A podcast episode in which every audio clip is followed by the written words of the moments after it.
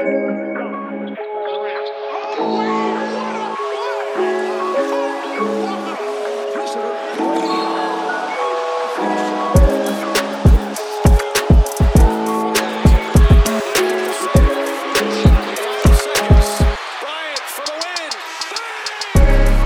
och välkommen till Bänkvärmarna avsnitt 104.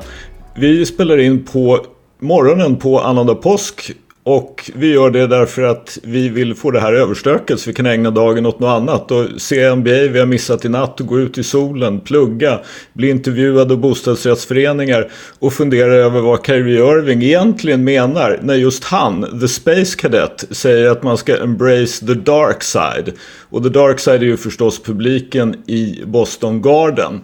Addis, du är ju en gammal Boston Celtics-apologet. Vad tyckte du om det där med, med publikens interaktion med Kyrie Irving i första slutspelsmatchen mellan Brooklyn Nets och Boston Celtics? Eh, jag tyckte att det var... Eh, det ger ju någonting extra, en extra krydda och jag vet att när jag själv eh, höll på Boston så var det något jag gillade.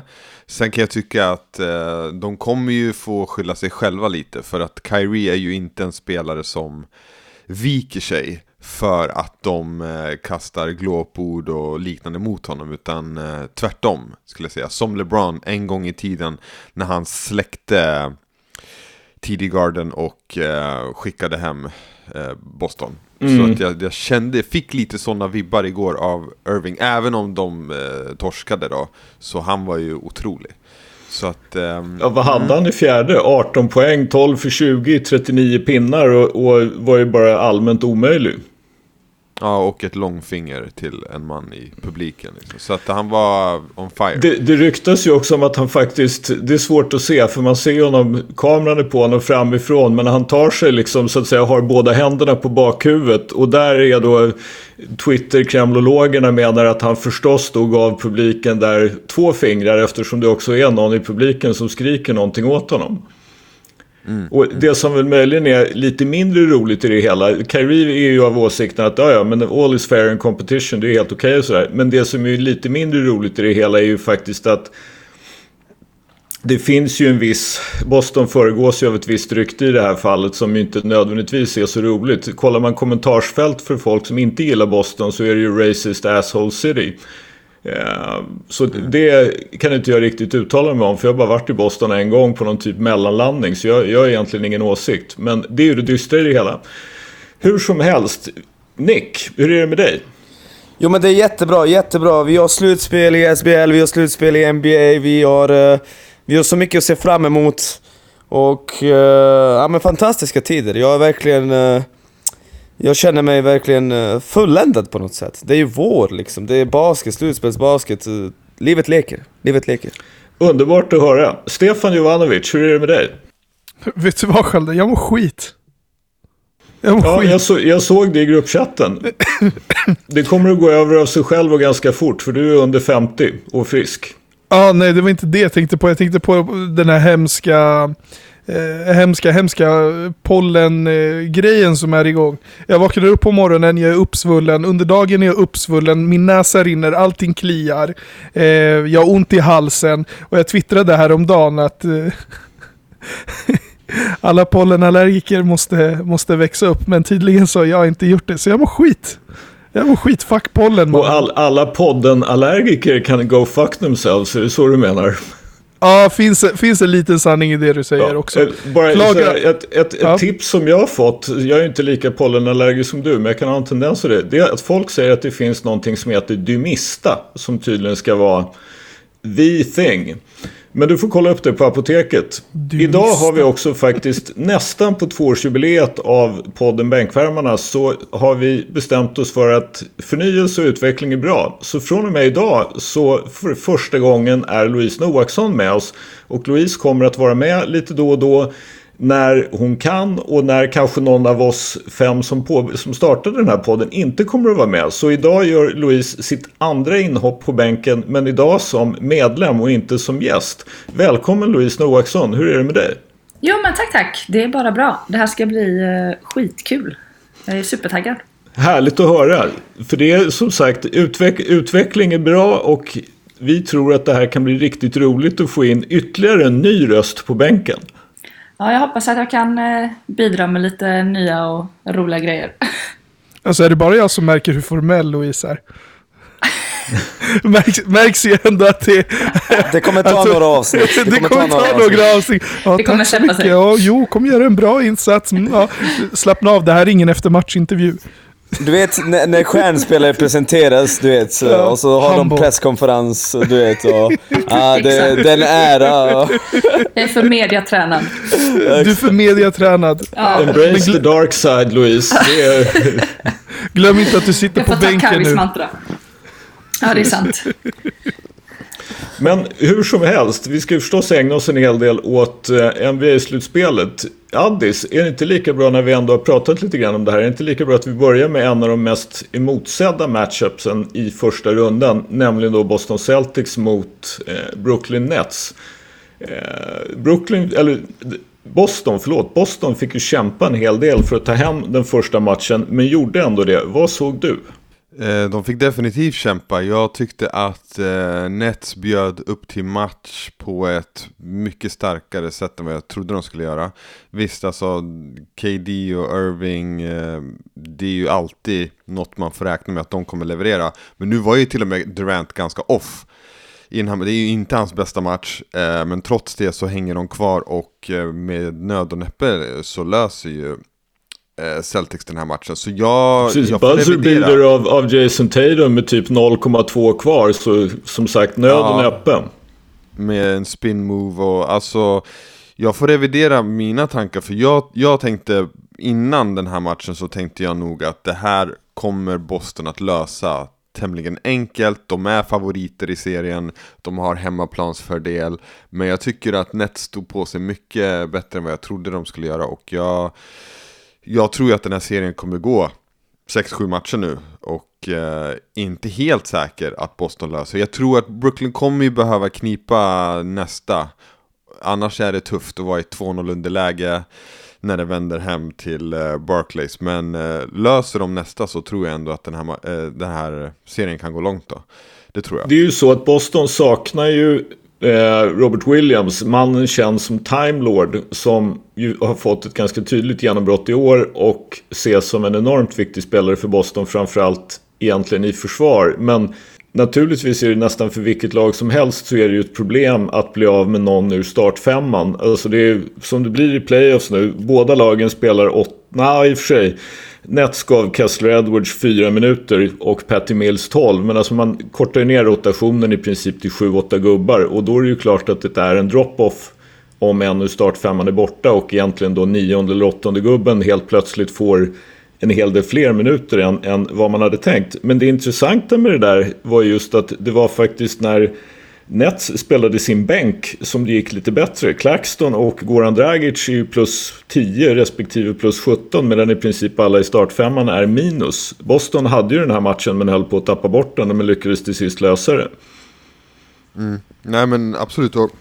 Men där tycker jag med TimeLord Time Lord att han missar tid nu. Eh, jag tycker ändå att Horford gjorde det jättebra i hans eh, defensiva roll. Alltså han var ute på golvet, han försvarade mot alla eh, i princip. Han rörde sig jättebra, så det, det förvånade mig lite också. Jag trodde han skulle ha det svårare. Eh, men det hade han absolut inte. Han var ju jättebra. Han såg väldigt spry ut för en 35-åring. Ja, otroligt, otroligt. Han rörde sig ju jättebra i sidled och så, så att... Nej, jag, jag tror att eh, det här blir en bra serie. Det blir en bra serie att, att titta på. Vi, KD kommer ju vara bättre än igår. Han, eh, han var inte alls bra offensivt, eller inte alls bra, klart han är bra, men han var inte så bra som han brukar vara. Så att eh, det blir spännande den här serien. Tänker du på hans eh, 9 av 24 eller? Och 1 av 5 från 3? Och 23 sex poäng på-. Framför... Ja, 23, 23 poäng på 24 skott. Stabilt. Men det, ja, det är intressant att du nämner just Time Lord för det, det absolut tydligaste jag tyckte att man såg i den där matchen, det var när, eh, när eh, Grant Williams var på, på plan. För när han är på plan så har jag för mig att de var typ så minus 15, 16 eller något sånt där. Eh, men också supertydligt hur både Kyrie och Kevin Durant letar efter honom varje gång han är på plan. För han är ju rätt kass defensivt. Mm. Så uh, det enskilt största problemet där tror jag blir, blir uh, riskminimeringen när Grant Williams är på plan. Absolut. Han, han tvingades ju spela 20 minuter igår. Ja, tyvärr. 28 faktiskt, medan Daniel Tice fick 20. Oh, Intressant att uh, du nämner att Time Lord är borta medan uh, New Jersey Nets saknar en spelare New som... Jersey. New Jersey Nets saknar en spelare som, som heter Ben Simmons. Som uh, enligt flera av er som, som uh, medverkar i den här podden var topp 20 spelare för typ ett och ett halvt år sedan. Uh, och, och, han ryktas vara Varför på väg får du det att låta som något orimligt? För ett och ett halvt år sedan, ja, vadå är det orimligt att han var topp 20 då? Eh, jag tyckte inte, jag kommer ni ihåg min lista på 20 pers som ni jo, skrattade åt? Vi minns. Ja. vi minns. Du, du, du, har, du har andra takes också så jag vet inte hur, hur stor värdering vi ska lägga i, de där, i den där topp 20-listan. Ja, men skillnaden, skillnaden Nicky, du har ju förstås rätt i att Ben Simmons saknas, men skillnaden är ju den att Ben Simmons har inte spelat en match på nästan ett år och aldrig spelat en match för Brooklyn Nets. Ja, men, men, men, jo, men jag, jag, förstår, jag förstår vad du menar. Men det är ju därför som det är ändå ganska enkelt att liksom inte se det riktigt som att... Eh, det är klart att det påverkar. Men vad kan man, liksom, vi har ju vetat det här med Simmons. Han kanske kommer tillbaka i Game 4 eller Game 5. Men det kanske han inte gör heller. Jag tror, jag tror inte att han kommer tillbaka. Alltså, han är skum den jäveln. Jag såg ett videoklipp på Twitter där han säger till en journalist bara Öj, filma det här. Och så filmar journalisten honom och så går han upp och bara lägger i bollen typ. Man bara, vad gör du?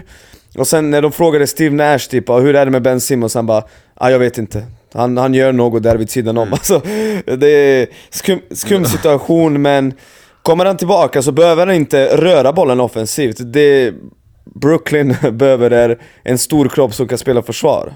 Och han, han kan ju göra det, vi vet ju att han kan spela försvar. Det är ingen som har ifrågasatt det. Så om han kommer tillbaka i Game 4 och 5, vilket jag inte tror han kommer göra. För han är en skum jävel. Jag tror inte att han är sugen på att spela. Men om han kommer tillbaka så löser Nets det. Jag tror verkligen det. Ja, men det, ju, det pågår ju faktiskt det här pågår ju lite grann med en annan spelare i en annan serie som vi möjligen kan komma till. Men det är ju onekligen lite märkligt. Dels då med Ben Simmons och hur mycket Steve Nash ju faktiskt tvingas i praktiken ljuga. Ja, I hur saker och ting ligger till. Det är väl klart att Steve Nash vet vad, Steve, vad, vad Ben Simmons håller på med. Eh, gör han inte det så, så betyder ju det att han oberoende av han, hur det är med honom inte tänker spela honom. Men vi ser ju också Zion Williamson hålla på med liksom lägga upp 360-dunkar och men inte tycker att han är färdig att spela och Reggie Miller sitter och säger på TV att kan han göra det där så är det klart att han kan spela 16 18 minuter. Och kan Zion spela 16 18 minuter jag tror inte att det skulle hjälpa Pelicans mot Suns. Men som sagt, det är en, det är en märklig situation. Var det inte du som pratade lite grann om det där med player empowerment, eh, Addis, om att det är en lite märklig situation och lite konstig situation. Det är bra att spelarna har makten, men ibland kanske det går lite för långt. Och Zion är väl ett tecken ja. på det. Absolut, och, nu, men alltså, och jag tänker så här, jag håller ju med Reggie Miller där för att Alltså nu, nu har inte jag spelat basket, vi har ju Nick och Louise här, ni får svara. Har ni haft skadade lagkamrater som gör 360-dunkar på träning och så och sen bara nej men jag kan inte spela Här kommer, det, det här kommer en liten story. Omar Kryan 2016 skadade sig. Aha. Sen skulle, skulle han liksom rehabba komma tillbaka och så var han med på träningarna och slaktade träningarna. Och så var han med på uppvärmningen och slaktade uppvärmningen inför matcherna och varje gång det var dags att börja lira så sa han bara ah, jag kan inte. Och jag kan, jag kan berätta för er, jävlar vilket ja. kaos det var i klubben då. För att han höll på sådär. Mm. Uh, jag behöver inte ja. gå in i detaljer, men ja, jag, det var ju ett år efter att jag hade slutat. Men, så det var inte liksom i mitt lag, men jag har sett det. Som där hände liksom. Och, ja. ja skum situation. Men Krajem gjorde ju inte en 360-dunk. Nej, det gjorde jag definitivt inte. Shit Skölden, du är säkert skitrolig på fest. Eller hur? Vin, vinfester. Vinprövningar. Både fester och vinprovningar. Louise, har du några synpunkter på Brooklyn och Boston innan vi rullar vidare?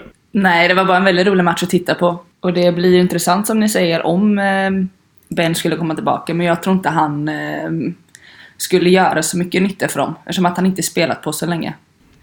Så jag tror eh, och hoppas på Boston. Kan, kan vi göra en liten omröstning? Vilka är, vilka är det som tror på Boston här egentligen utöver Louise och, och uh, Addis och... Ja, jag då? Ja, precis. Säg du. Har Men du Boston eller Brooklyn? Ja, jag har Celtics. Celtics i sex. Okej, okay. jag har också Celtics. För att som sagt, fick, de tillbaka, fick Brooklyn tillbaka Simmons eller hade de haft tillbaka honom så man fick någonting av honom. Då hade jag kunnat tro på Nets. Men det här att lira Kyrie och Durant 41-42 minuter oavbrutet. Eh, och dessutom då vad man förstår så verkar det som att Time Lord ska komma tillbaka. Så måste jag säga att jag ser trots allt att Celtics tar det här i sex. Vad var det för skada han hade? Var det menisk eller? Ja. Ja men det... Jag tänkte precis säga, kommer man tillbaka snabbt ifrån men jag har ingen aning.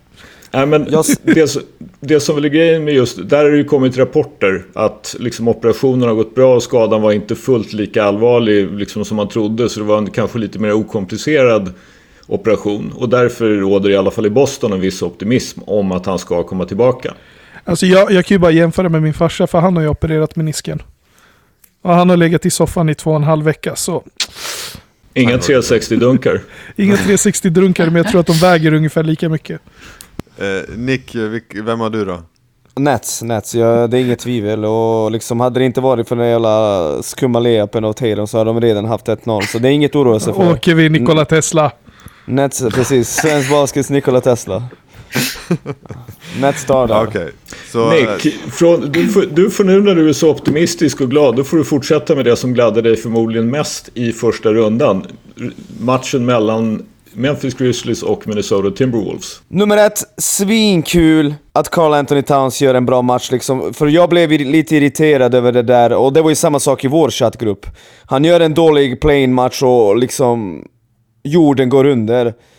Ja, alltså jag har inget emot förhastade, förhastade slutsatser, jag håller på med sånt också såklart. Men alltså att han blir uthängd som en jävla choker efter en plain match.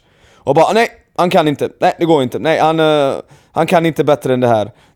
Carl Anthony Towns, han är en riktigt bra anfallare. Sen, sen sågade jag honom lite under matchen i chatten också. Uh, men överlag, vi vet ju vad han kan göra, han gör 29 poäng. Jag tyckte att den matchen var intressant för att Minnesota ledde ju hela vägen. Men det kändes som att Memphis konstant var på väg att komma tillbaka och ta över. Minnesota satte väldigt många tuffa skott gång på gång på gång på gång och jag blev lite förvånad över att de höll undan. Eh, Memphis hela vägen faktiskt. Men eh, det är ju liksom stabil, stabil eh, seger, jag tror fortfarande Memphis går vidare. Men Minnesota, alltså det, det är precis som jag sa, jag är ledsen. Jag är ledsen att jag ser det här varje avsnitt, men de kommer bli riktigt bra. Det är framtidens lag. De har Anthony Edwards som är helt otroligt jävla bra. Alltså han... Den grabben har skills, han har atletism och han har rätt mentalitet för att bli en av NBAs bästa spelare inom några år. Uh, så Ja, spännande, spännande att de vann första matchen på bortaplan, för nu måste Memphis ta andra matchen.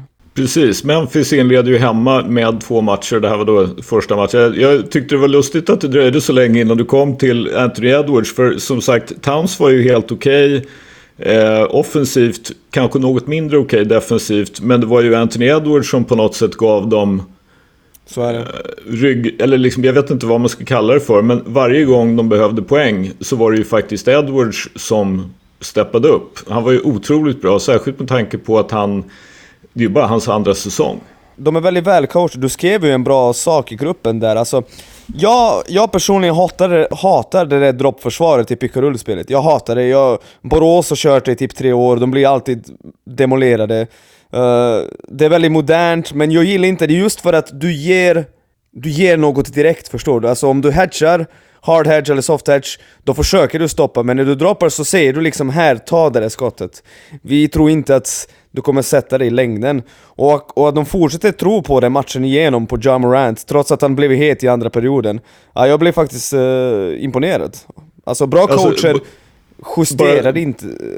Bara för att klargöra, det Minnesota fortsatte med var alltså inte att droppa utan att hedga och blitza i pick and rollen. Att alltså Carl Anthony Towns visade, kom ut liksom på Jamorant. Det lät nästan som du sa att de droppade, det är bara därför jag vill förtydliga det. Jag fattade precis ja. vad du menar. Och det är ju den anpassningen då som, nu får vi se här, det är ju många som pratar om Taylor Jenkins, Memphis coach, som en som borde kunna få coach of the year. Och då måste ju den första uppgiften vara att lösa just den där blitzen.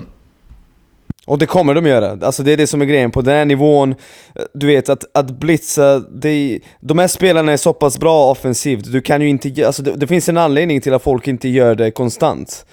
Uh, Så jag tror att Memphis kommer lösa det, och då gäller det att göra en ny anpassning, det är liksom, slutspel är ju som att spela schack. Uh, Så ja. Stefan, har du någonting på Greece, Minnesota? Egentligen inte mer än, eh, än det där Nick inledde med, med att eh, Carl Anthony Towns gör en bra match och att eh, ja, att man tvättar bort lite den där choker-stämpeln på honom. Jag tycker att det är ganska intressant och ganska roligt för kommentatorn sa också det. Eh, givet hans insats och så bara okej, okay, nu efter typ den här insatsen så är det dags att, att eh, slå hål på ryktet om att han är en choker, men det är samtidigt bara en slutspelsmatch. Hur många slutspelserier har han totalt sett eh, i sin karriär? Det är inte supermånga. Ja. En innan det här. Nej, så jag menar, Ja, det här är mer en engångsföreteelse än vad hans, hans eh, chokes är. Så jag är fortfarande på choke-sidan av, eh, av historien snarare än att han, att han presterar när det väl gäller. Men vi får se. Jag, vi, får, eh, vi får vänta liksom den här serien, för det, han var ju väldigt ung 2018 eller när det var när de, så vi får vänta liksom och se när serien är över. Ja, nej, jag tänkte bara generellt sett för så, även i, under regular season så har han eh, chokat när det väl gäller. Och om man har gjort det under typ hela sin karriär så gör inte en bra slut, eh, insats i en match i en slutspelserie så där jättestor skillnad egentligen. Men kul att han gör bra ifrån sig. Vi vet ju alla att jag inte ror Carl Anthony Towns-båten, men det här är hans sjunde säsong.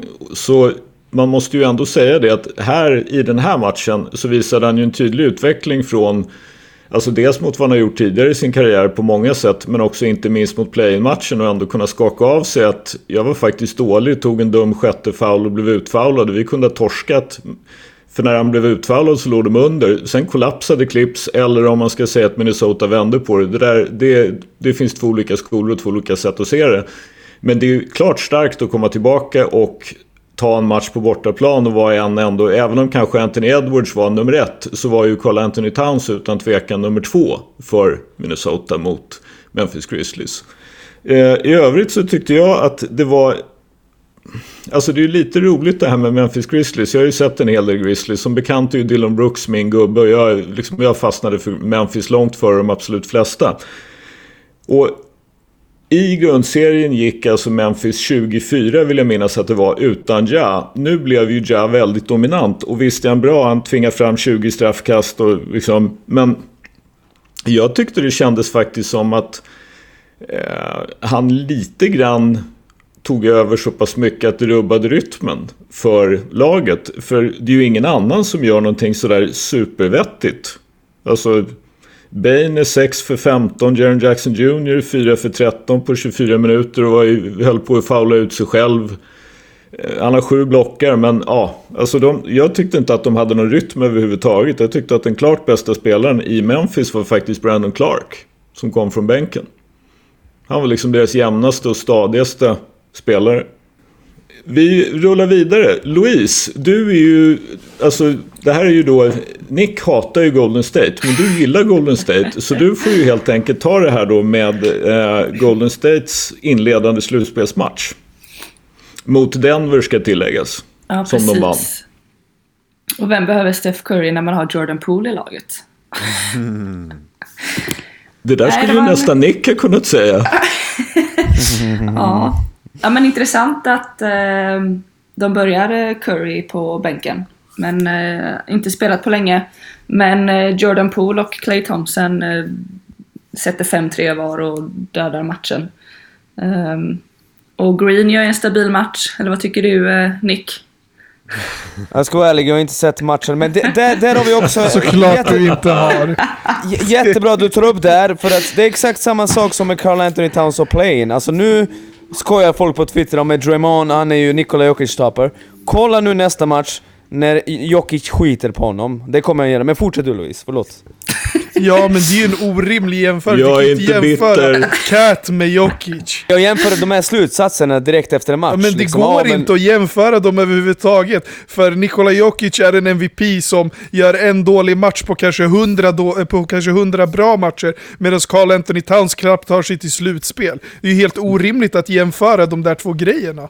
Eller ska vi se till helheten? Jag, jag, jag, jag jämför förha- förhastade slutsatser efter en match. Jag jämför Men inte serien. Det, fi- det finns ju en skillnad till. Det är ju det att Draymond Green har ju revolutionerat spelet. Så är det. Så är det. Goat-försvarare. Fortsätt Louise, fortsätt nu. Nej, och jag tror som Nick var inne på att Jokic kommer eh, verkligen komma tillbaka i nästa match. Men... ehm, nej, Warriors kommer ta denna serien. Men det de pratar om är också att, de, att Jamal Murray kanske ska komma tillbaka och det känns ju lite spännande. Tveksamt om man gör, kommer tillbaka till ett slutspel efter en sån skada. Nej, verkligen. Och det så här, vågar man rulla ut honom, säg så här, de ligger under med 2-0, varför, det känns riskabelt att göra för en serie som man förmodligen ändå kommer torska nu när Curry inte är skadad, för det var ju frågan innan matchen. Ja. Kommer Curry spela eller inte och hur mycket? Curry är ju tillbaka. Så då, jag ser inte att Denver ens tar dem med Murray, så att då undrar jag varför de skulle liksom Ja, det känns väldigt skynda honom konstigt. tillbaka. Det Ja. känns riskabelt. Låt honom eh, Mm. komma tillbaka helt till nästa säsong istället. Eh, Exakt, det tror jag också kommer hända. Eh, Men jag håller med dig. Jag tror Golden State kommer plocka den här serien. Louise, berätta varför du hejar på Golden State. Ja, men jag har inte kollat på NBA tidigare förrän jag eh, blev tillsammans med Kofi för, vad är det, sju år sedan nu. Och då var det ju första slutspels, eller finalmatcherna mellan eh, Warriors och Miami. Nej, Cleveland. Med LeBron. Och då, eh, jag är sån som inte alla, eh, den enda spelaren jag visste om var liksom LeBron James typ. Och då eh, kunde jag inte heja på honom. Så, så Så då liksom... var jag tvungen att heja på de andra och så blev jag kär i Steph Curry. Så du blev kär i Golden State när de liksom eh, vann mot uh, Cleveland, Cleveland som startade med Matthew Dellavedova och liksom uh, Timofey Mozgo och sådär. Så det var ju verkligen LeBron, Men jag hade ingen aning om vilka de var. Le så LeBron jag, mot alla andra och han hade typ den bästa slutspelsserien någonsin och du bara ah, jag ska heja på laget som bese- ja, ja, jo. Det, Det är inte bara Addi som är konträr i den här sense. podden. Underbart att höra tycker jag. fullt rimligt. Ja, Stefan, ska vi då, nu när Louise råkade nämna Miami, trots att du mår skit och har liksom allergi över hela kroppen och så, så är det ju ändå så att nu har du äntligen hittat tillbaka till kommandobryggan på Miami Heats lyxkryssare och du hade nöjet att se Miami Heat käka upp Trae Young så du bara sjöng om det. Trae Young som alltså snittade 30-10 någonting under säsongen och var helt magnifik i play-in. Lyckades åstadkomma 8 poäng på en av 12 från golvet mot Miami Heat som körde över Atlanta. Det är märkligt att du mår så dåligt idag Stefan. Med tanke på det. Du borde ju bara skina som solen. Men alltså vadå? En brevbärare blir ju inte glad eller lyrisk över att leverera posten. En dag på jobbet var det alltså. En dag på jobbet. Heat. Det här var en dag på jobbet. Jag vet var det någon här som kollade på matchen? Nej. Nej, Miami Heat gör ju en sju helvetes försvarsinsats i första halvlek. Och det sätter liksom prägen eh, på resten av matchen. För eh, det är ju inte, det är inte i andra halvlek som eh, matchen avgörs, utan det är i första. Om vi bara kollar på, på siffrorna från första halvlek så är Eh, så är Atlanta Hawks 28,9% från golvet, varav 11,1% från tre. Medan Hito är 52,5% respektive 52,6%. Så skjuter man 50% från 3, samtidigt som man, som man håller motståndarna på 11% och 28,9% från golvet medan man själv då har över 50%. Ja, det säger ganska mycket. Det ska oerhört mycket till för att eh, den första halvleken inte ska eh, vara liksom betydande matchen igenom. Sen så tycker jag också att vi ska, eh, att vi ska ge lite extra kärlek till eh, en av de största eh, och råaste, eh, råaste hundarna i laget, PG Tucker, som faktiskt är 4 av 4 från 3 också. 17 poäng, eh, 5 returer. Och jag tycker också att även om Jimmy Butler är, två, alltså fan, skölden. Han är, Jimmy Butler är två av sju från straffkastlinjen. Jag vet, han var noll av tre från straffkast och en av en från tre. Det är liksom, the world is upside down. Men Ja, jag bestämde mig för att jag embracear the dark side helt enkelt. Tänkte jag när jag såg det där och tyckte att eh, så länge, ja det är okej. Okay. Men, Men- han, han var ju bra även i övrigt. Men det är ju som du säger, de käkar ju Atlanta helt och Ja, hållet. det här är en laginsats. Det här är en laginsats och du vet så här, när, när Trey Young kommer upp och, och eh, ska gå ISO så först är det Kyle Lowry som ändå är en skaplig försvarare på honom. Eh, hamnar, eh, hamnar, vad heter det, Kyle Lowry i någon form av pick and roll situation med någon annan, då, då är Bam Adebayo där. Inte han där så är PJ Tucker där. Är inte PJ Tucker där så är det Jimmy Butler som är där. Så jag menar, det är ändå fyra ganska habila försvarare som ställs framför honom gång efter annan i varje anfall. Så ehm, jag vet inte, jag tror inte att Atlanta Hawks faktiskt, givet förutsättningarna att de bara har Trey Young, med all respekt för alla andra, så tror jag inte att de kunde ha fått en vä- värre matchup eh, i första rundan.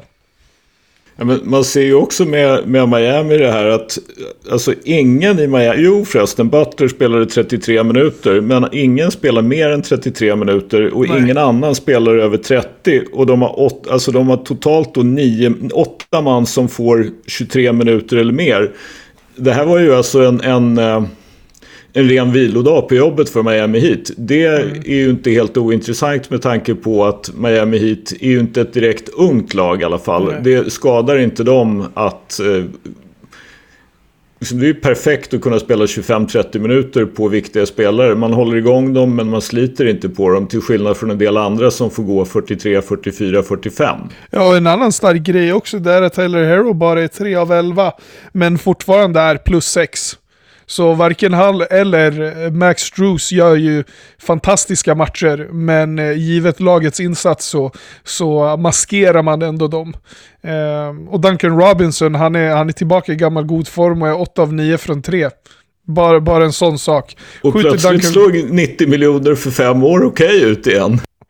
Alltså, jag är fortfarande skeptisk till det där. Han har ganska mycket mer att bevisa givet den här eh, rätt så rostiga grundserien eh, som han har haft. Men eh, det här är ju en ren och skär laginsats. De, enda, eller, de som sticker ut allra mest, det är ju Bam Adebayo och Jimmy Butler. Men eh, deras insatser Även om de är fantastiska så överglänser de fortfarande inte kollektivet och det tycker jag är jävligt bra, jävligt viktigt. Eh, speciellt i ett, i ett eh, sånt här slutspel där typ varenda matchup egentligen är överjävlig. Exakt. Eh, Det har ju hänt lite annat också, men vi kan ju inte sitta och gaffla en halvtimme om varje serie. Ni har ju också en tillgång till NBA.com eller ESPN eller Basketball Reference eller allt vad det är. Det var ju inte några sensationella skrällar egentligen, bortsett då från de vi har avhandlat. Det som möjligen var en skräll som vi inte behöver fördjupa oss i är ju att Chicago Bulls lyckades hålla Milwaukee Bucks på 93 poäng och hade en chans att vinna men kunde inte ta den för att man faktiskt sköt som kratter. Men det intressanta är ju ändå att se vidare när vi går vidare på serierna. Nick, ser du, du har ju då Brooklyn förvisso, men vad, vad ser du händer nu då resten av första rundan? Och liksom, vad får vi för matchups i andra? Jag tror att serien mellan 76ers och Raptors kommer bli lång. Och Phoenix kommer vinna med 4-0, men jag vet inte, alltså det är så svårt att prata om slutspelet nu när NBA är jämnare än någonsin. Alltså, jag tycker verkligen att de har lyckats få den där balansen som de som hemskt gärna ville ha när Golden State och Cleveland möttes i final fyra år i rad. Uh, vi vet ju inte vad som kommer hända och det är väl det som är roligt, men Uh, ja, det, det är liksom uh, spännande tider framför oss. Vi får se om Luka Doncic kommer tillbaka. Alltså jag är ruskigt imponerad över Dallas. Helt ärligt. Vi skrattade åt Jason Kidd, han har fått ihop... Han, han har fått dem att lirar jävligt bra. Försvar framförallt. Anfall, det, det går inte utan Luka. De har ju för många begränsningar, men försvar, jag är jävligt imponerad. Uh, så man vet ju inte... Det känns som att det finns... Vi pratade om det för någon månad sedan, vilka contenders som fanns och vi sa typ kanske 4-5 contenders men det känns snarare som att det är 6-7, helt ärligt. Uh, väldigt oförutsägbart. Var, var det inte så Nick att du kallade vissa för seriösa contenders och andra för vad du sa?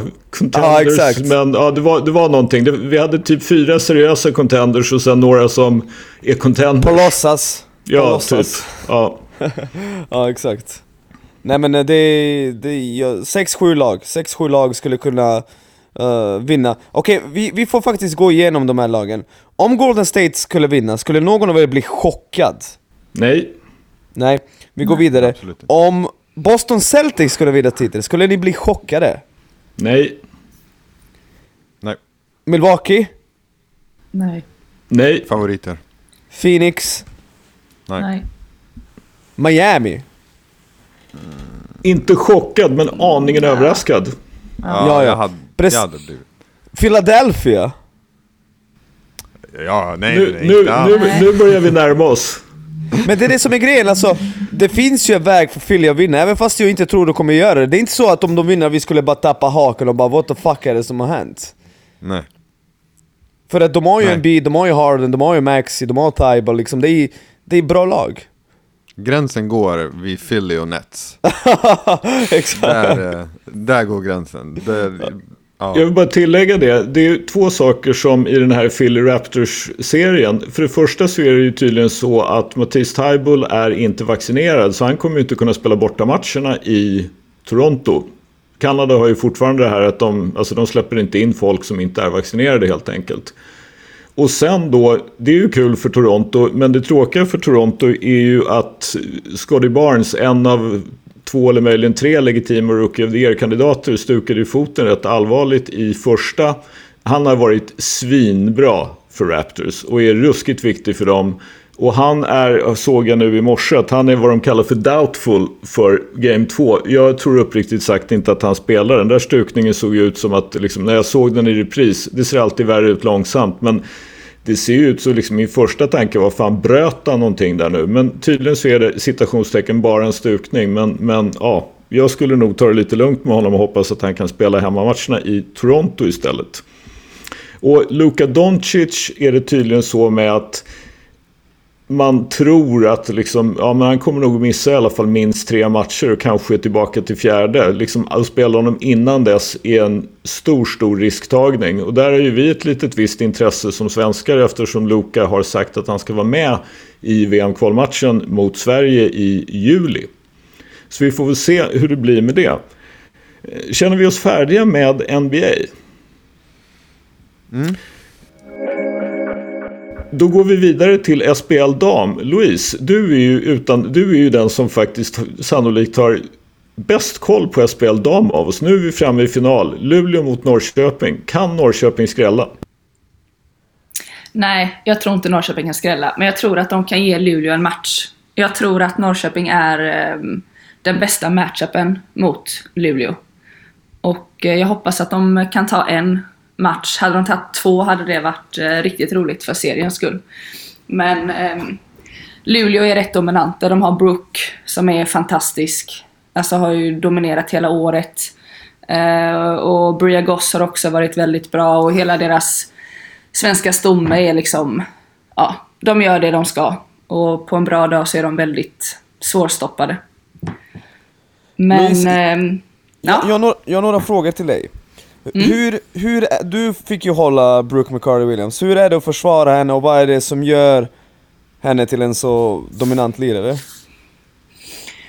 Hon är så svår för att hon är, hon är en väldigt bra skytt och hon är även väldigt bra på att ta bollen till korgen. Så det är svårt att liksom veta vad man ska ha för avstånd till henne. Plus att hon är väldigt bra på att läsa så få, kommer det en dubbling så passar hon bollen rätt i händerna till den som är öppen istället. Så hon har liksom allt när det kommer till eh, anfall. Alltså hon är verkligen grym. Hon är en smart spelare. Och det underlättar väldigt mycket. Och, och sen det, det där Luleås helplanspress som så många har fallit för. Varför är det svårt att slå ett lag som spelar, för deras press är ju liksom man-man, det är inte liksom zonpress utan det ska ju gå att lösa men de flesta lagen gör typ inte det. Vad är det som är så svårt med Luleås press? Men jag tror framförallt för att de är så aggressiva. Och det är inte många lag eh, i resten av serien som är så aggressiva som de är, så man får lite av en chock. Och då kanske man tänker att ja, men de stora spelarna kan dribbla upp bollen, men då är de stora spelarna också där och sätter press. Och då är inte de heller vana vid att dribbla upp den mot en försvarare. Så jag tror att det är för att de är så aggressiva. Och de, absolut, man kan eh, snacka om det är foul eller inte, men de får spela det och då får man ju bara liksom försöka ge tillbaka. Men jag tror det är deras aggressivitet som gör deras press så bra. Men Westerberg, alltså du vet ju att du tycker hon är bästa försvararen. Eh, Du är också bland de bästa Louise.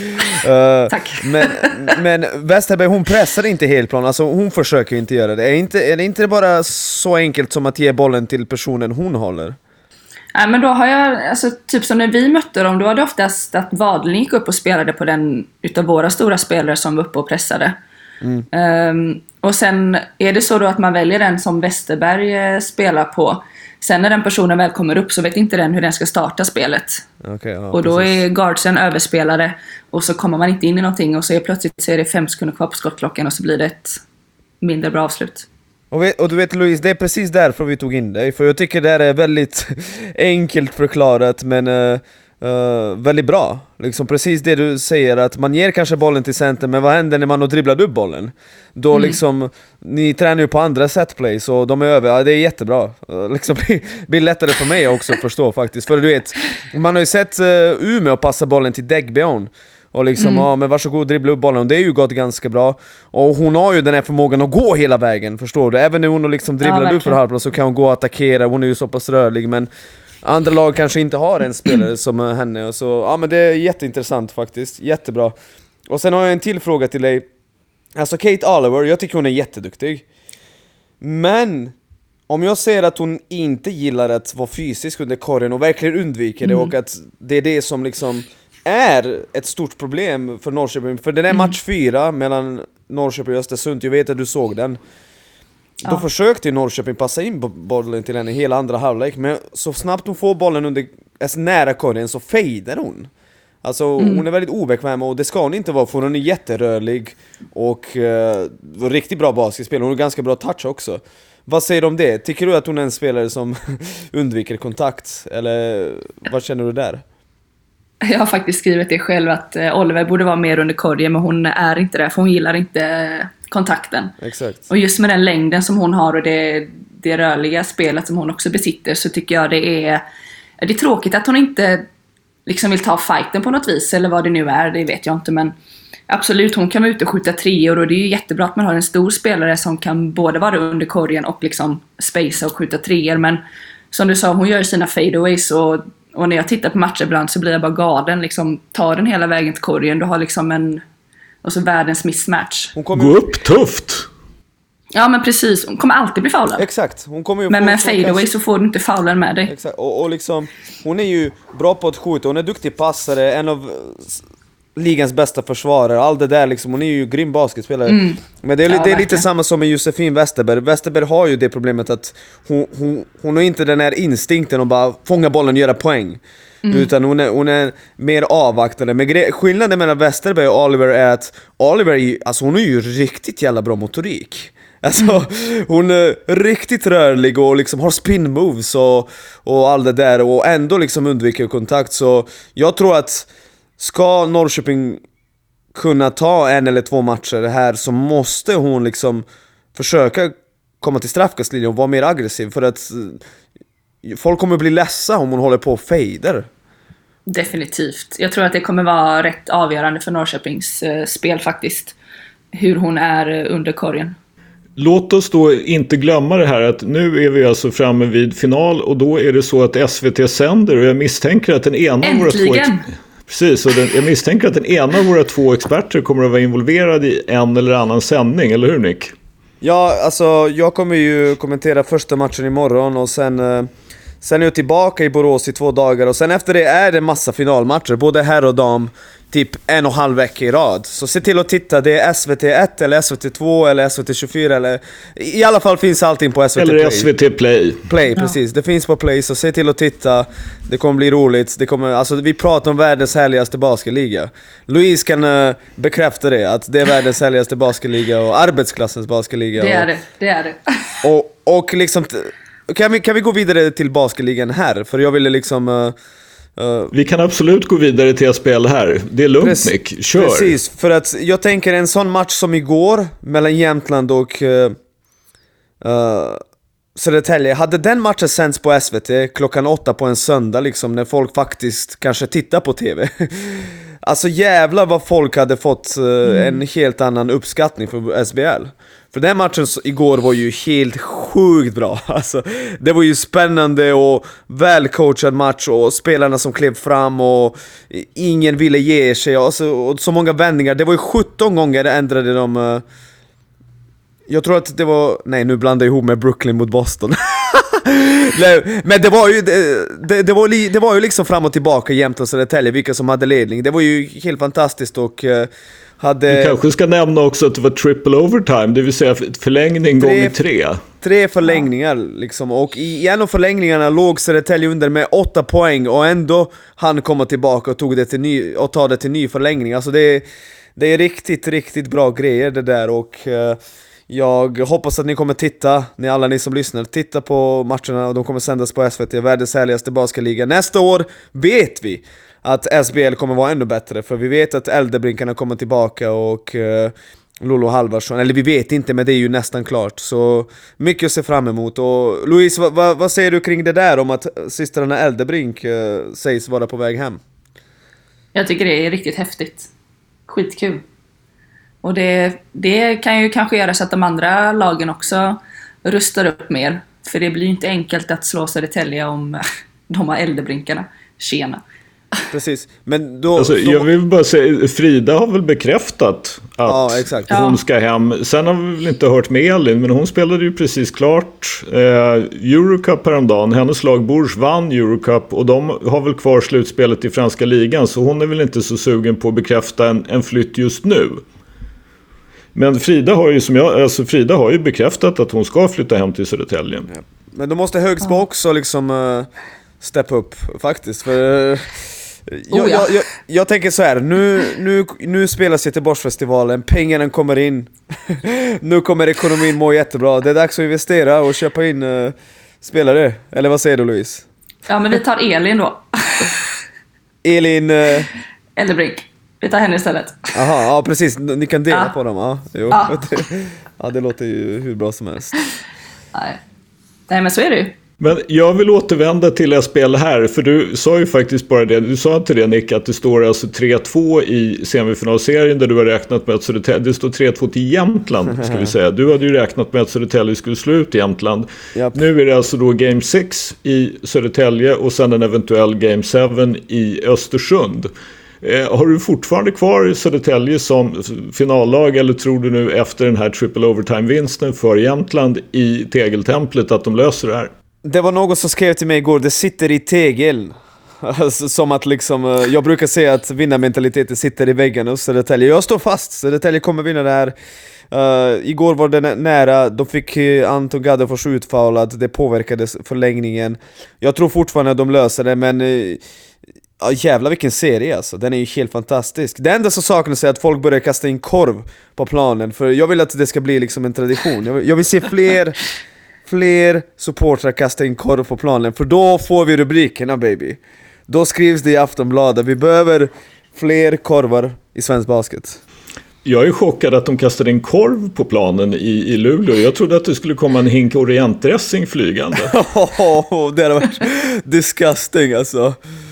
Och så, och så har vi ju liksom Norrköping mot Luleå. När ni lyssnar på avsnittet, när den släpps, så kommer den här matchen att spelats. Men Norrköping har ju matchboll på hemmaplan, jag förväntar mig att de tar det.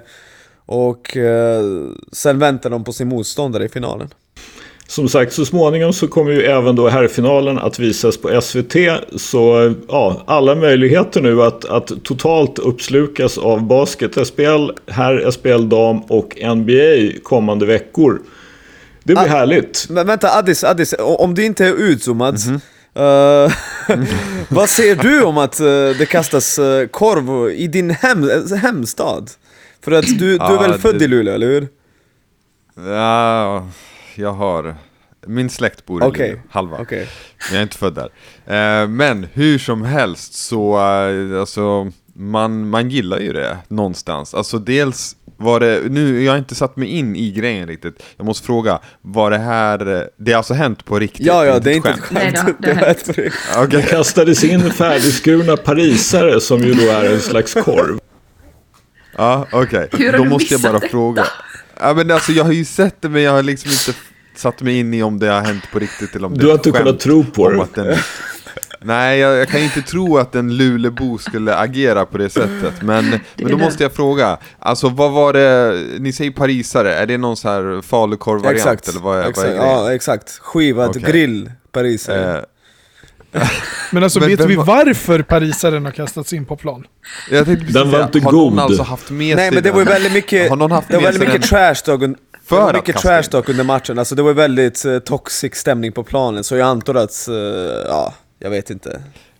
Men, men Så någon drog bara fram en? Paris- Det var ju flera paket, jag såg minst två flyga in. Okej, så okej, Men var det inte korvregn eller någonting?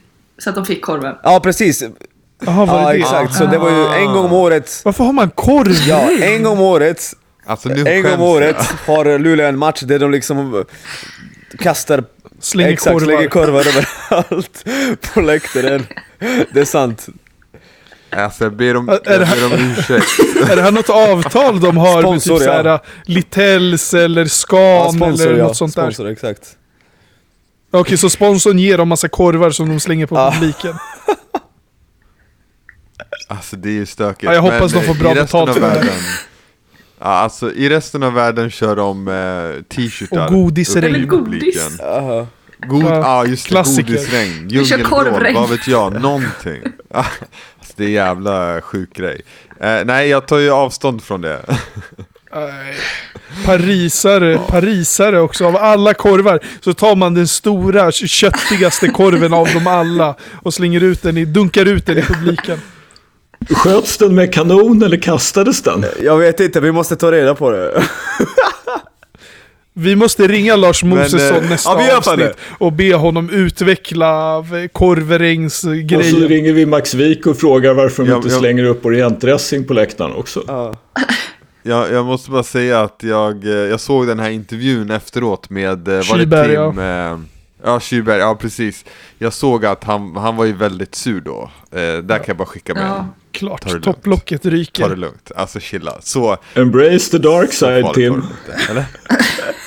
Ja men jag menar det, alltså skicka ett långfinger då tillbaka eller något, jag vet inte. Eller sula tillbaka den Alltså eh, i det, det var ju inte världens grej, för Men, eh, korv, så som jag förstod det, korven kom ju liksom bara, det, den slängdes ju in, men den, den nuddade ju inte någon. Jo, jo, den träffade Tim Schiber i ansiktet. Jo. Jaha, men då hade jag ju också lackat. I Ja, ja. Ansiktet. Man är fuck jag publiken uppe i Luleå. Jag, jag hade vevat mot... Vet du vad jag hade gjort? Jag hade gjort Malice in the Palace som Ron Artest. Jag hade hoppat upp i publiken och slagit som någon hade slängt en parisare i ansiktet på Fan skojar du eller? Okej. Ja, Jag ja, backar, jag trodde honom. inte att den Ja. träffade honom i Ja. ansiktet, okej. ja. Ja, okej. Fast, fast det hade Ja, då hade eskalerat fått den. Då hade Exakt, då hade avstängd. fått skit. Ja men de går ju till finalen då, alltså. Kom igen. Det är värt Det är värt. Ja, det, det, ska, vi, ska vi lämna det här med korven och se om Nick har en hot take åt oss? Louise, har inte du en hot take? Kan inte du debutera med en hot take? Har du, har du någon tanke som du känt, ja men jag har aldrig vågat berätta det här för folk skulle tro att jag är galen? Eh, nej, men det kan jag Det, är det det hot Det är takes det som är är för hot take, dig? ja. tydligen. Ja. Det är det som är hot takes Nej, jag för får dig? se Embrace the dark side Louise. Ja, precis.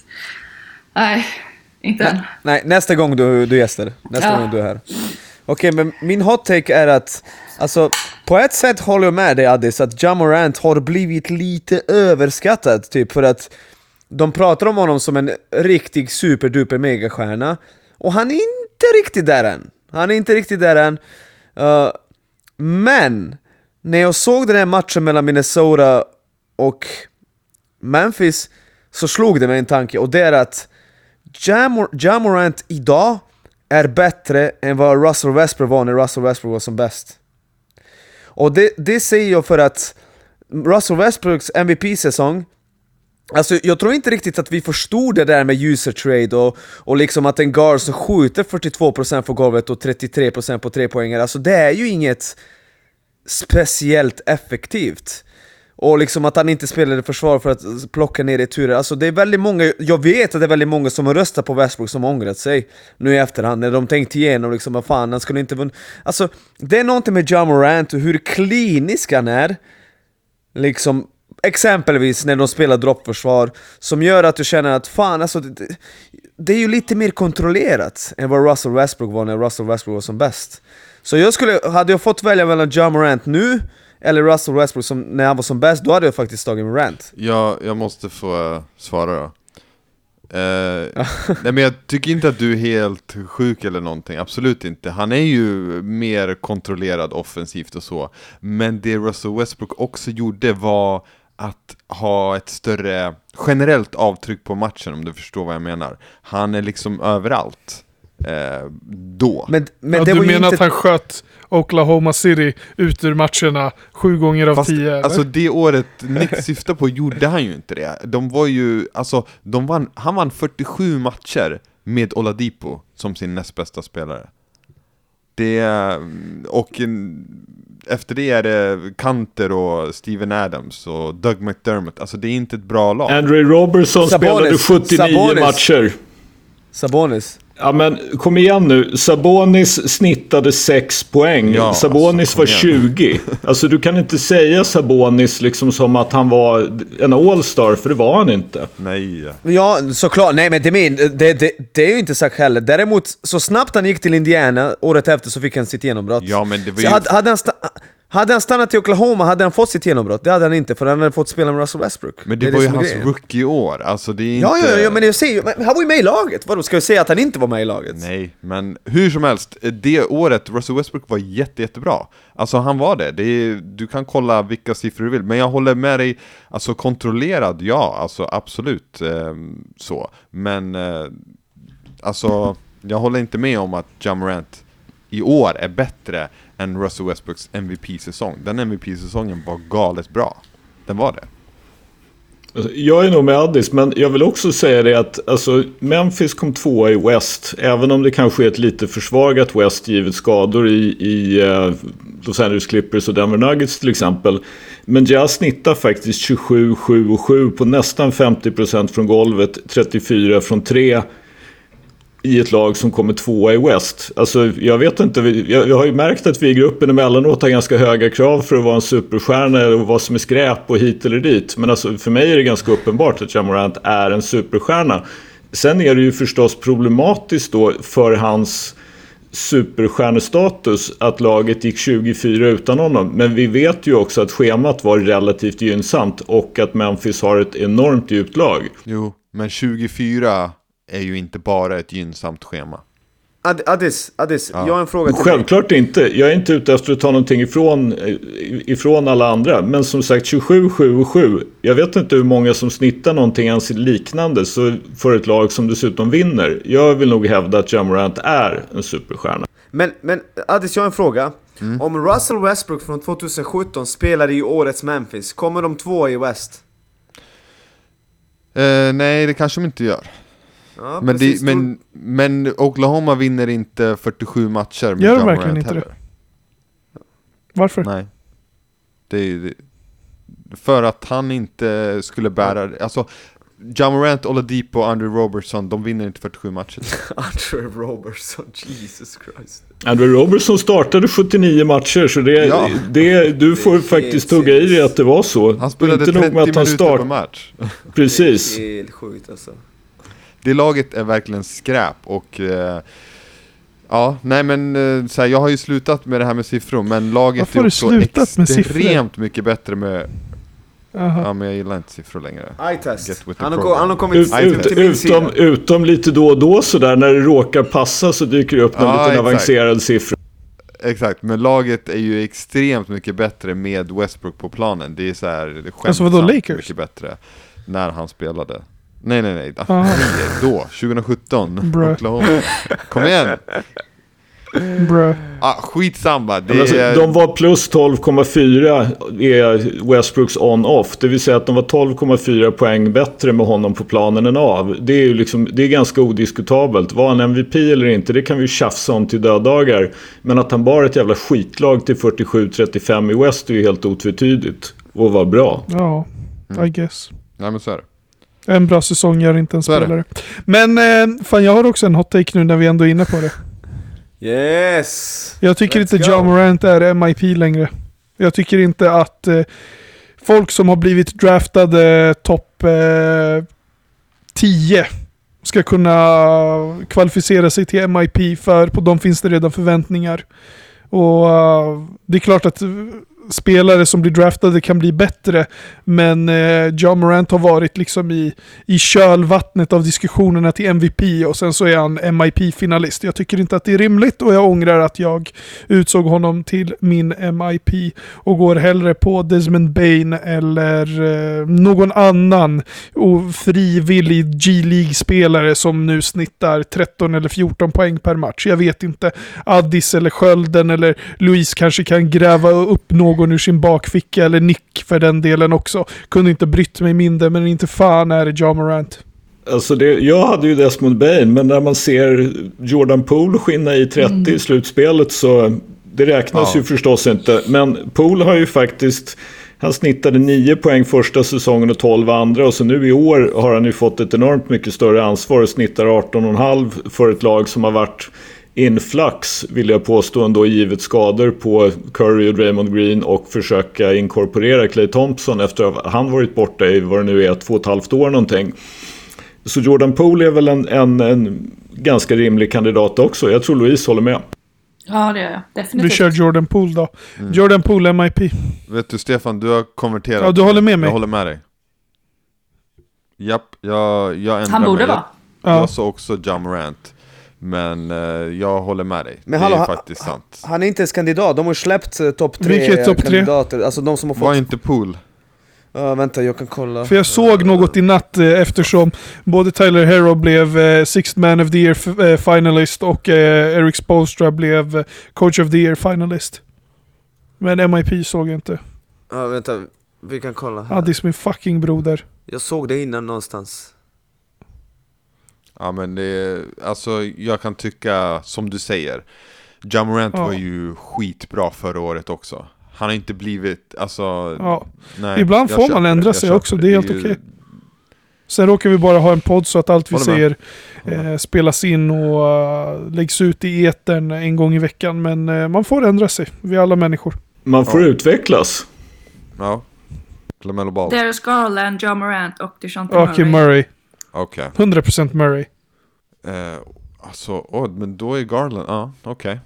Visst. Men det är konstigt att Ja. inte Pool är med. Det är jättekonstigt. Det är ju- Han är inte en six man, eller i och för sig hur många matcher han startade kanske för många matcher. Han har nog Han har startat en del. Men eh, Louise, vem har du som eh, MIP då? Givet de tre namnen du hörde precis. Jag skulle tagit Murray. Har vi någon eh, annan? Eller ja, Nick vet vi ju säger Garland. Men Addis och Skölden, vad, vad säger ni? Eh, jag protesterar och säger Pool.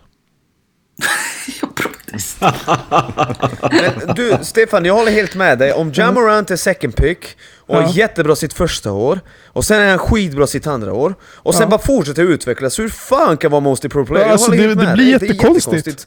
För det finns ju också förväntningar Ja. på honom. Det hade ju varit en annan grej. Nu sa jag ju för sig topp 10 picks, men säg topp 5 picks. Att de inte ska kunna kvala in fem, eh, ja. till MIP kommande fem åren.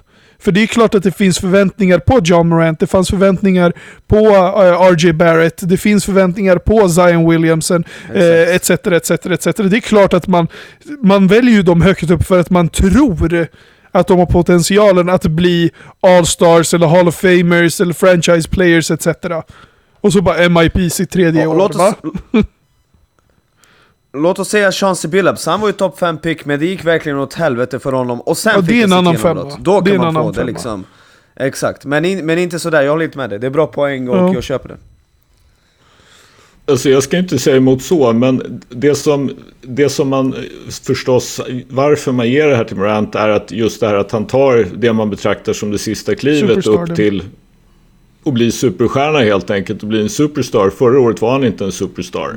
Mm. Då, kom, då fick Grizzlies gå via play-in för att komma in i slutspelet och åkte i första rundan. I år är de tvåa i West och är ju följaktligen ganska självklart favorit mot Minnesota Timberwolves i första rundan och han har upp, liksom, statsen har gått upp och laget har gått bättre och sådär. Man kan ju diskutera kriterierna, det gäller ju egentligen alla de här utmärkelserna.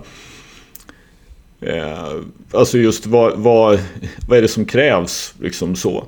Det är ju lite grann som vi hade den här diskussionen med Tyler Hero och Kevin Love och liksom allt vad det är. Eh, vad krävs för att vara six man of the year? Har du startat lite för många matcher så, så är du inte kvalificerad. Men däremot kan man ju teoretiskt spela 35 minuter per match som six-man och vara kvalificerad just för att man inte startade. Allt, det, är ju, det finns ju hål i det här, liksom, i det här resonemanget som är överhuvudtaget. Mm. Jag ja, tänkte ladda av en hot take också oh, faktiskt. Bara oj, oj, oj, oj, oj, Det är alltså så att i, i de, bland alla de här finalisterna, man gör ju så i NBA att man utser finalister till awards. Så är då Rudy Gobert har jag för mig har vunnit tre raka Defensive Player of the Year. Han är finalist i år också förstås, men de två som är med honom som finalister är Mikael Bridges i Phoenix Suns och Marcus Smart i Boston Celtics.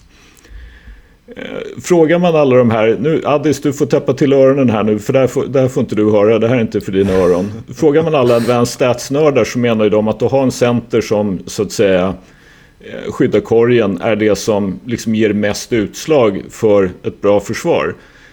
Jag som har sett en del Bulls i år har sett oss, nu har vi förvisso då Nikola Vucevic som liksom någon slags rim protector, det är väl inte riktigt hans grej. Men när vi har varit bra, när Bulls har varit bra så är det ju för att vi kan stoppa folk på perimetern och se till att de överhuvudtaget inte kommer in i tre sekunder när vi har haft Lonzo Ball och Alex Caruso. Varför var vi ens i närheten av att kunna spela med Milwaukee Bucks i natt? Jo, det var tack vare Alex Caruso var helt fruktansvärt grym i försvar. Han var helt fantastisk, en av de bästa försvarsinsatser jag sett på länge. Så min hot take är Marcus Smart, Defensive Player of the Year. Ja, det är verkligen en hot take. Är inte en favorit? Ja, giv, givet att liksom sist någon som är under 2,10 fick Defensive Player of the Year var det Gary Payton, vad det nu kan ha varit, ja, men han är ju en legit uh, Defensive Player of the Year-kandidat. inte han en av finalis finalisterna då? Ja. Jo, det är klart att han är. Annars skulle, jag inte, annars skulle jag inte kunna säga att han ska få det. Jag sa just att han är en av finalisterna. Zona inte ut nu, Stefan. men uh, Skölden, du har fel. Ja, den var inte så het. Ja. Då är det ju en hot take, Stefan. Om jag har fel, säger Addis. Att jag har fel när Addis säger det är ju för sig bara på ja, for the course, konträr Addis. Varför är ju ändå en av tre finalister. Ja, men du... Ja du har, alltså skulle du hellre bygga, om du säger jag ska bygga ett bra försvar, jag ska, jag börjar med en spelare, då tar du alltså Marcus Smart så här. Fast det blir en ganska konstig jämf alltså, take på det, för det handlar ju om insatserna han har gjort under säsongens gång. Ja.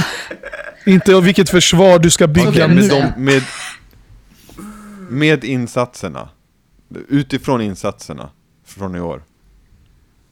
Ja, alltså, jag tycker att det som, det som är lite grann grejen med Marcus Smart tycker jag, om vi bortser från det här att han då stoppar folk från perimetern, så är han också en av mycket få, han kan, nog, han kan inte riktigt försvara på centrar. Men han kan försvara legitimt vem som helst på position 1-4. Du vill kanske inte sätta honom på en ö mot Nikola Jokic eller Joel Embiid eller så. Men om han får switcha och hamna på Kevin Durant, han löser det bättre än 99,5% av ligans försvarare trots att han knappt är 1,90. Så Marcus Smart är ju helt enkelt ett defensivt Fina empiriska geni. undersökningen. 99,5%. Ja. Kolla Boston så får ja. du se hur ofta han... Kolla nu Boston, Brooklyn så får du se hur ofta ja, han hamnar på Kevin Durant. Och hur han klarar sig. Mm. Ja, då så. En, vet du. en match gör ju inte en hel säsong. Sen har haft en fantastisk säsong. Men han gör ju inte den, den försvarsinsatsen på Kevin Durant varje gång han möter honom. Det är helt orimligt att ens tänka så. Han gör den försvarsinsatsen på Kevin Durant varje gång. Sen att det inte hjälper, det är ju faktiskt en helt annan sak. Det beror på att Kevin Durant är kanske världens bästa spelare. Alltså det enda jag såg mot da Dallas mot Utah var att Dallas gick mot korgen, upp för en layup, passade ut. Jag tror hon slog rekord i att passa ur eh, layups för att Rudy existerar. Alltså, Han, Rudy, eh, jag rider ju Rudy-tåget hårt, det är ju inte det. Men å andra sidan finns det ju också en anledning till att de kommer in i färgen hela tiden. Det är ju för att Utah inte har någon på perimetern som kan spela försvar. För att Donovan Mitchell är, jag vet inte vad han håller är Det är på din med. gubbe. Ryck det är upp din dig. gubbe Donovan.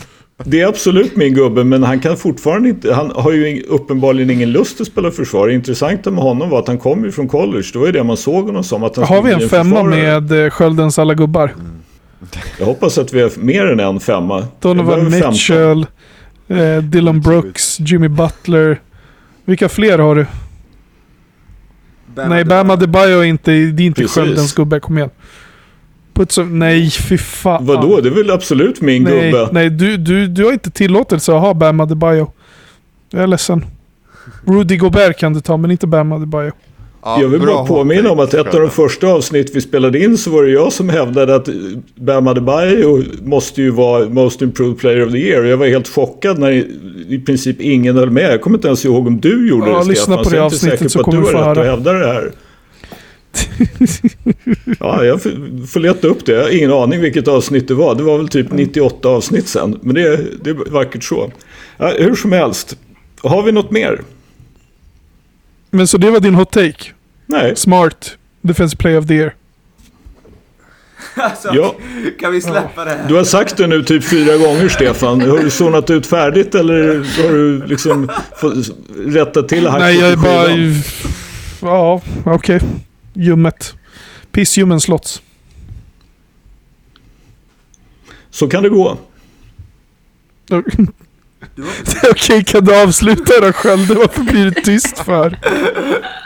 Nej, Jag ville ge dig en chans bara att säga någonting om det nu var så att du ville säga någonting. Avsnitt 104. Tack Tack. för idag. Hej. Hej då. Du har precis lyssnat på det 104 avsnittet av eh, Bänkvärmarna, produktion och allt sånt där. Vigan Ibrahimi. Med oss idag eh, har vi haft eh, Louise Noaksson, Henrik Sköldström, Nikita Rajacic, Ades Nimerstam och jag, Stefan Jovanovic. Tack så mycket för att ni lyssnar. Fortsätt att följa, fortsätt att sprida, fortsätt att... Eh, ja, vad mer ska du fortsätta göra Nick? Sluta göra orimliga jämförelser. Ja, många orimliga jämförelser. Ser, ta en klunk varje gång Stefan ser orimlig jämförelse. Jag sa det två gånger, jag är lite ledsen för att jag sa det idag när du jämförde helheten. Ja, okej.